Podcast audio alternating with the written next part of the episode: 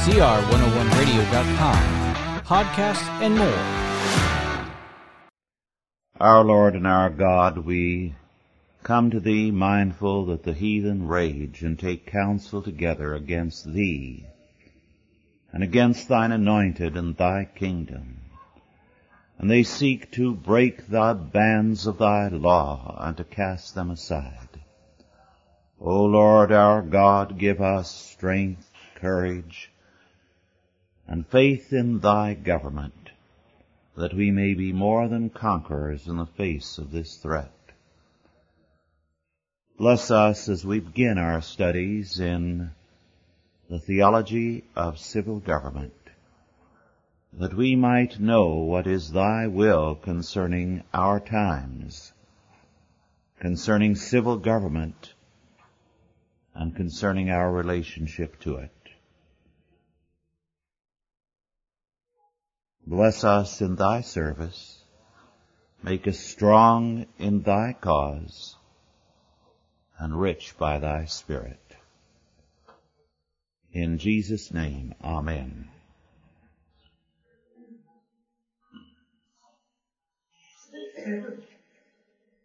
We face today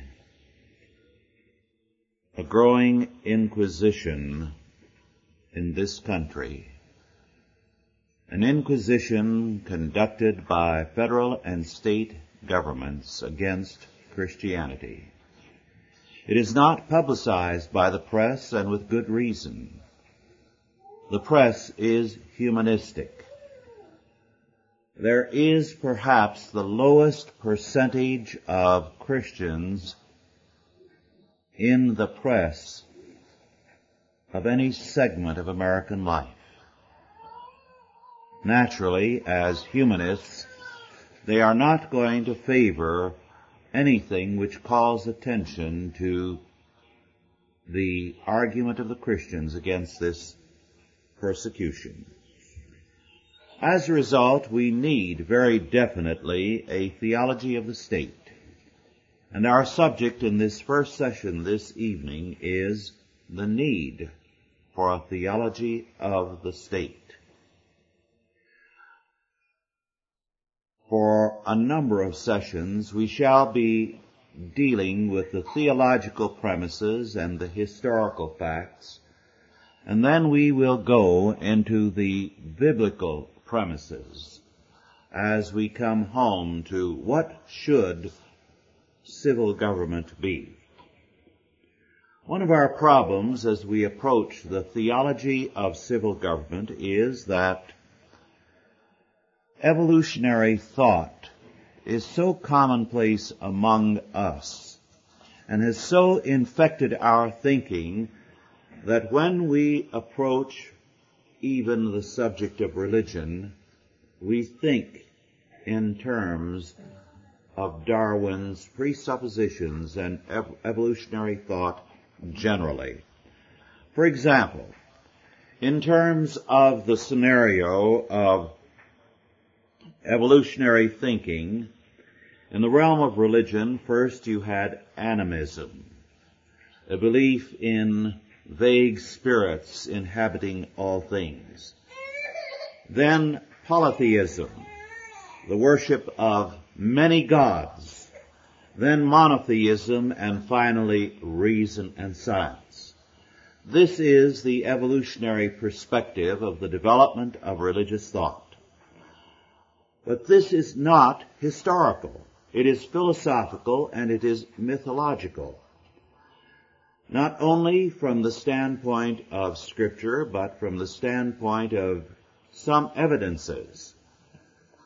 Everything points not to an original animism or polytheism, but to an original belief in theism, in one God.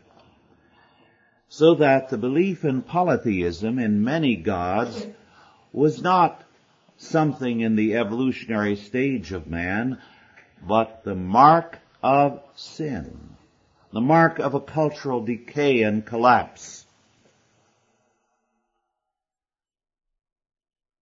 Thus we begin with this fact. Polytheism marks a culture in decay. Dr. Clark Kerr, former president of the University of California, in his, I believe, Harvard lectures, spoke about the fact that we no longer have a university in this country, only multiversities. We have multiversities instead of universities because we no longer have a universe, but only a multiverse. What he meant by that was simply this. Man no longer sees the world as the creation of God and therefore a unity of law and of meaning. Rather, he sees the universe as a product of chance, so that all kinds of things are possible in such a universe. It is then a multiverse. And what is true in one segment need not be true in another. Indeed, to speak of truth in a multiverse is a contradiction in terms. Thus, there is no unified cosmos, no overall truth nor unity, only a fragmented atomistic world. And that is what creates polytheism. And polytheism is the mark of a culture in decay and collapse. The key fact in polytheism, where you have many gods, is that meaning is limited to man. Now increasingly, people decide on what religion they want and even what church they want in terms of, well, it appeals to me. In other words, there is no overriding truth. There is no belief that God sa- says, this is the way, walk ye in it. Instead, the premise is, we have a smorgasbord here and I can go along and choose which religion I want and I can choose which form of Christianity or which form of Buddhism or Mohammedanism I want in terms of my tastes. That's polytheism. No overriding truth. Every man makes his own meaning. There is no universal scope, sway, or meaning. In a polytheistic world, the only kind of unity that can exist is imperialistic. In other words, since there's no truth for every realm, the only way the realms can be brought together is the way that Alexander the Great did, by imperialism. Every time you have a polytheistic age, you have imperialism, because it's the only way there can be any unity, an imposed unity by man. This is why ours is an imperialistic age. And the more a nation is in unbelief, as Marxism, the USSR and Red China, the more imperialistic it will be.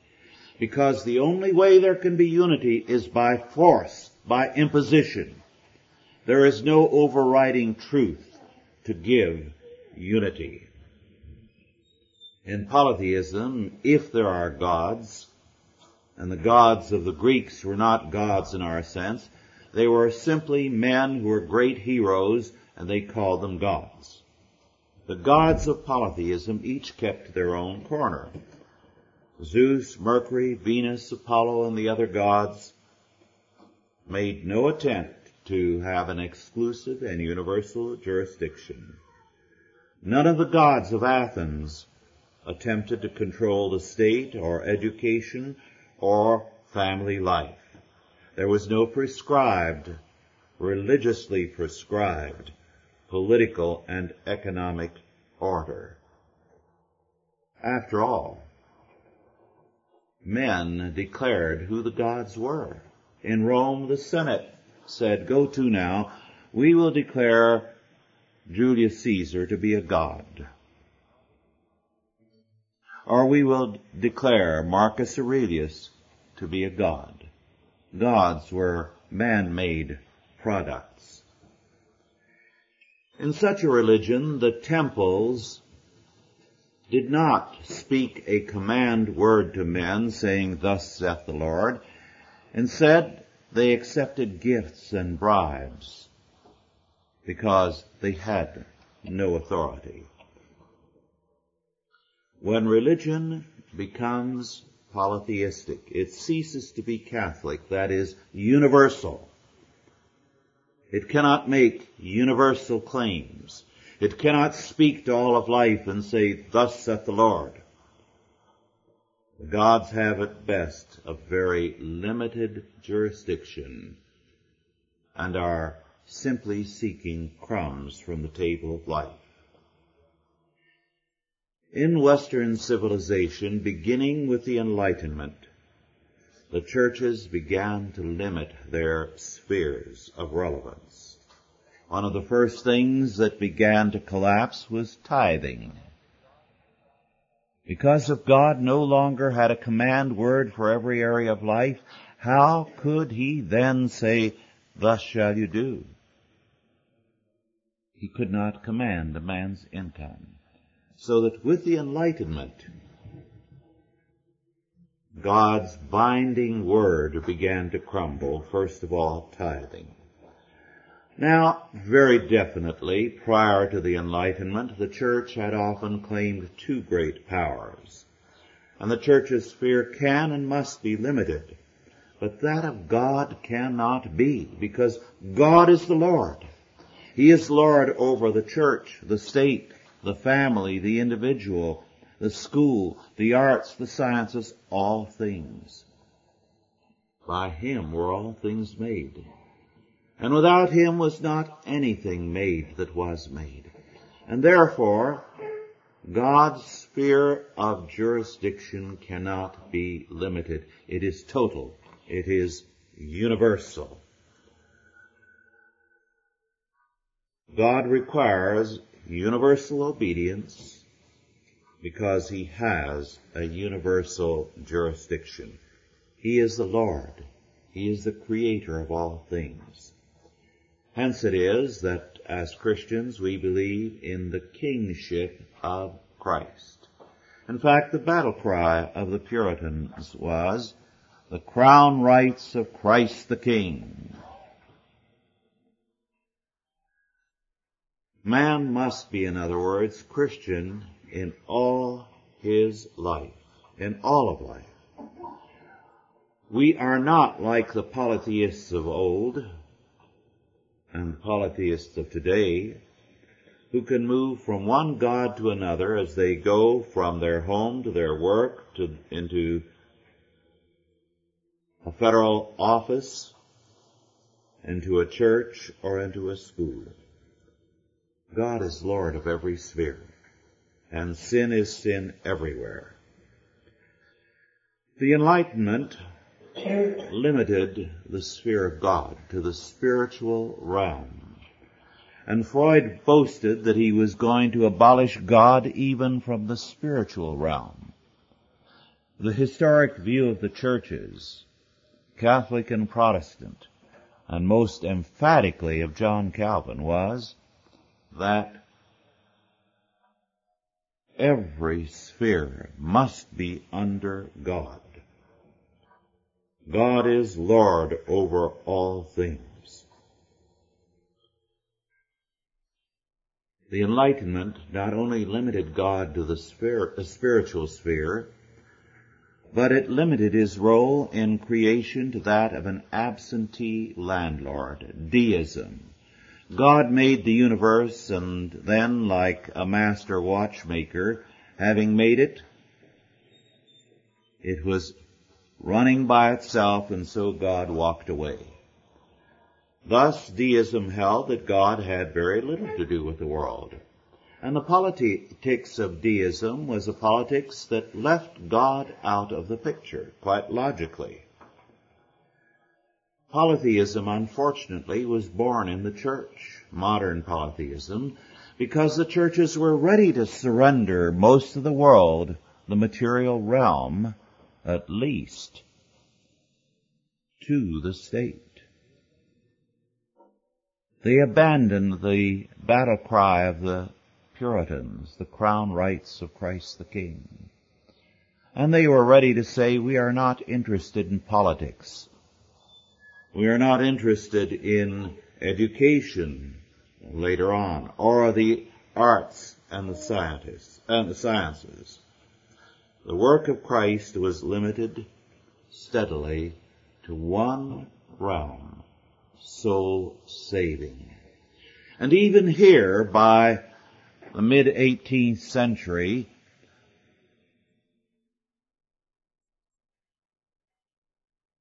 the picture began to change for the worst also. Because man was given some part by means of Arminianism in the saving of his own soul. And so the jurisdiction and power of God became very limited and the cosmic Christ was traded for a polytheistic Christ. The Bible was read not as God's law word, His command word, but simply as a purely personal devotional manual. One which had nothing to say about the world outside our own spiritual exercises.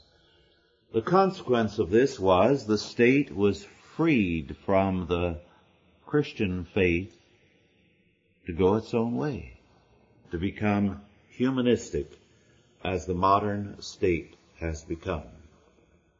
But God in His Word claims a total jurisdiction, a universal jurisdiction, and Christ is proclaimed by Scripture to be indeed King of kings and Lord of lords.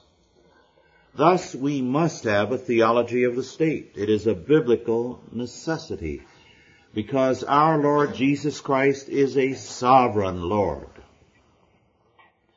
Psalm 2, one of the great pa- uh, passages of scripture, tells us that the heathen take counsel or conspire together against the Lord and his anointed, saying, let us break his bands asunder. Now, the term bands there means law. Revolution against a king is a revolution against his government, his law. So the nations say concerning God, let's break the bondage of his government and law. But the psalmist tells us, He that sitteth in the circle of the heavens shall laugh, the Lord shall have them in derision.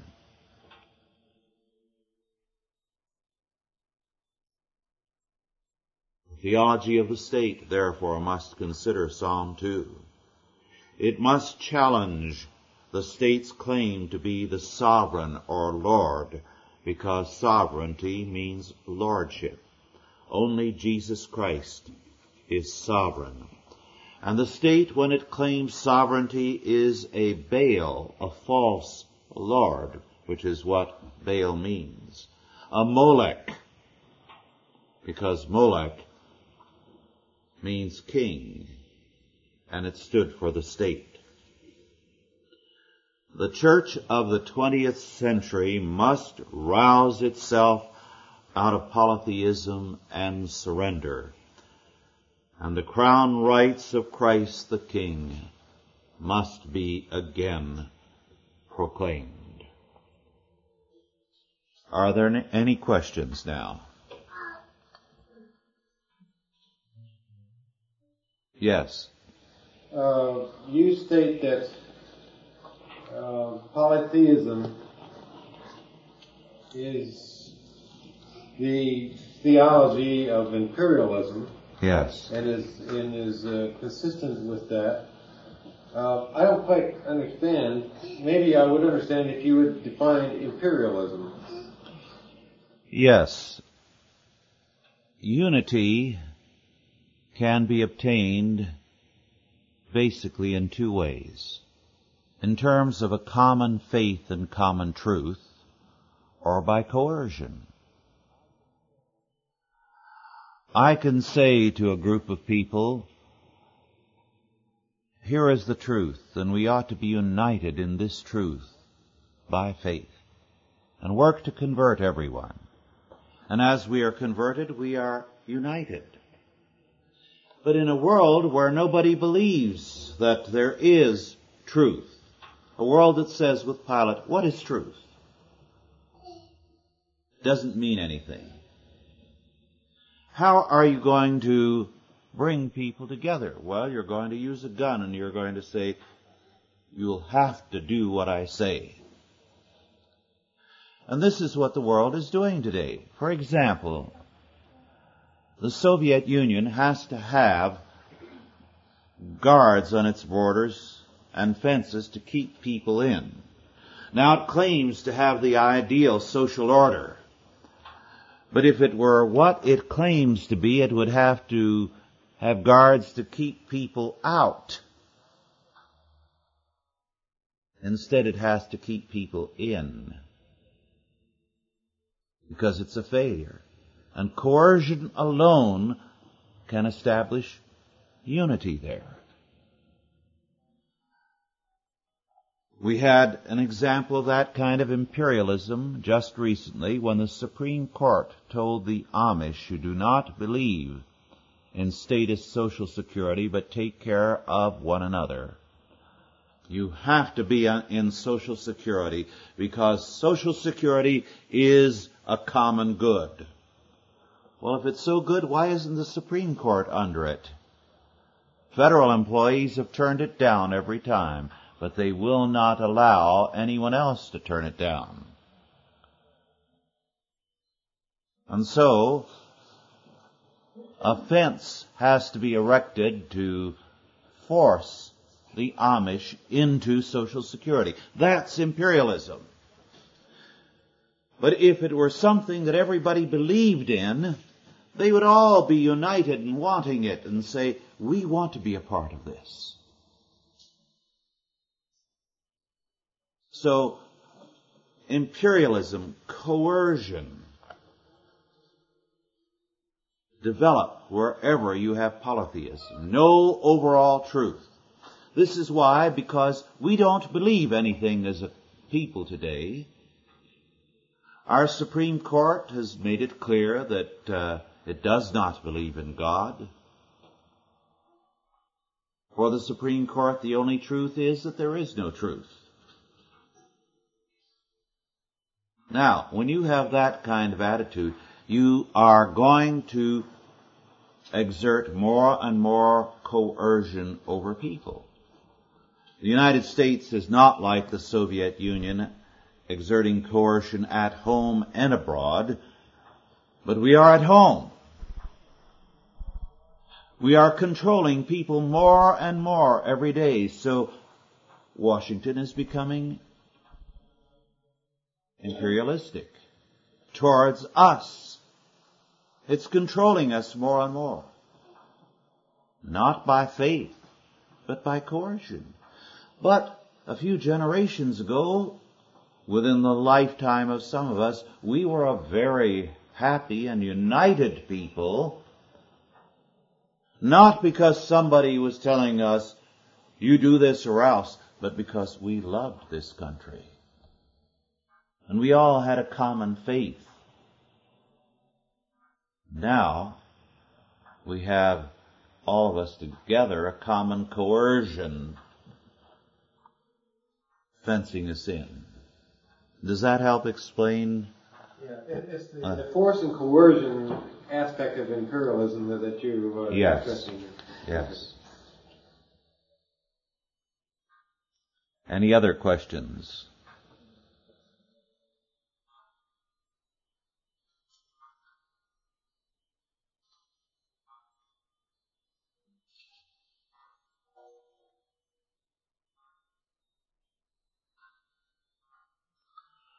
Yes.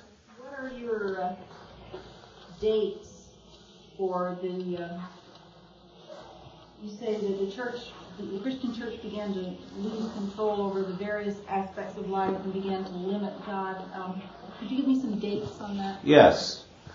A very convenient date and very true one is 1660.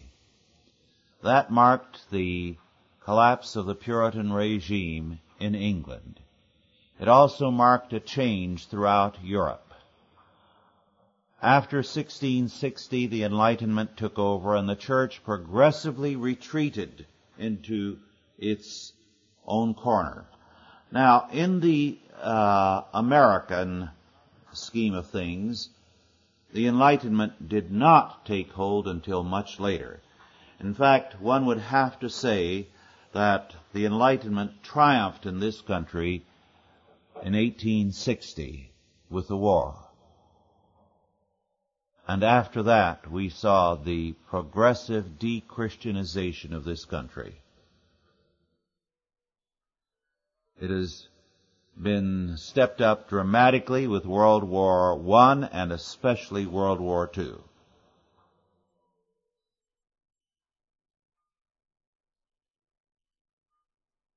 Yes. What was it particularly about the wars that uh, helped spread uh, the Enlightenment philosophy? One of the things in the modern era that might, marks a war is that a war means tremendous centralization of power. When a nation wages a war, it has to control nowadays the economy and the people to gear everything to the war effort. As a result, a war has become now equivalent to a revolution. One of the best reasons to work for peace is that if you get a war, you get a revolution. It's a dramatic change in the country because the tremendous powers gained by the central government are not surrendered by and large.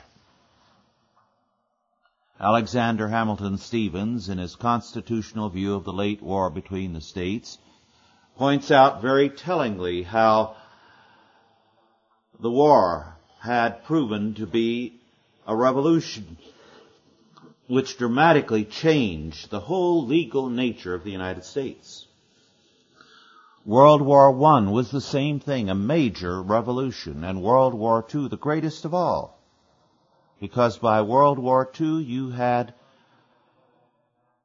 a much larger federal government working consciously and deliberately to increase its powers and to retain those increased powers after the war. So war in the modern age is revolution. Any other comments? Well, if not, we'll take a recess for a few minutes and then in about ten minutes continue with religion and the state.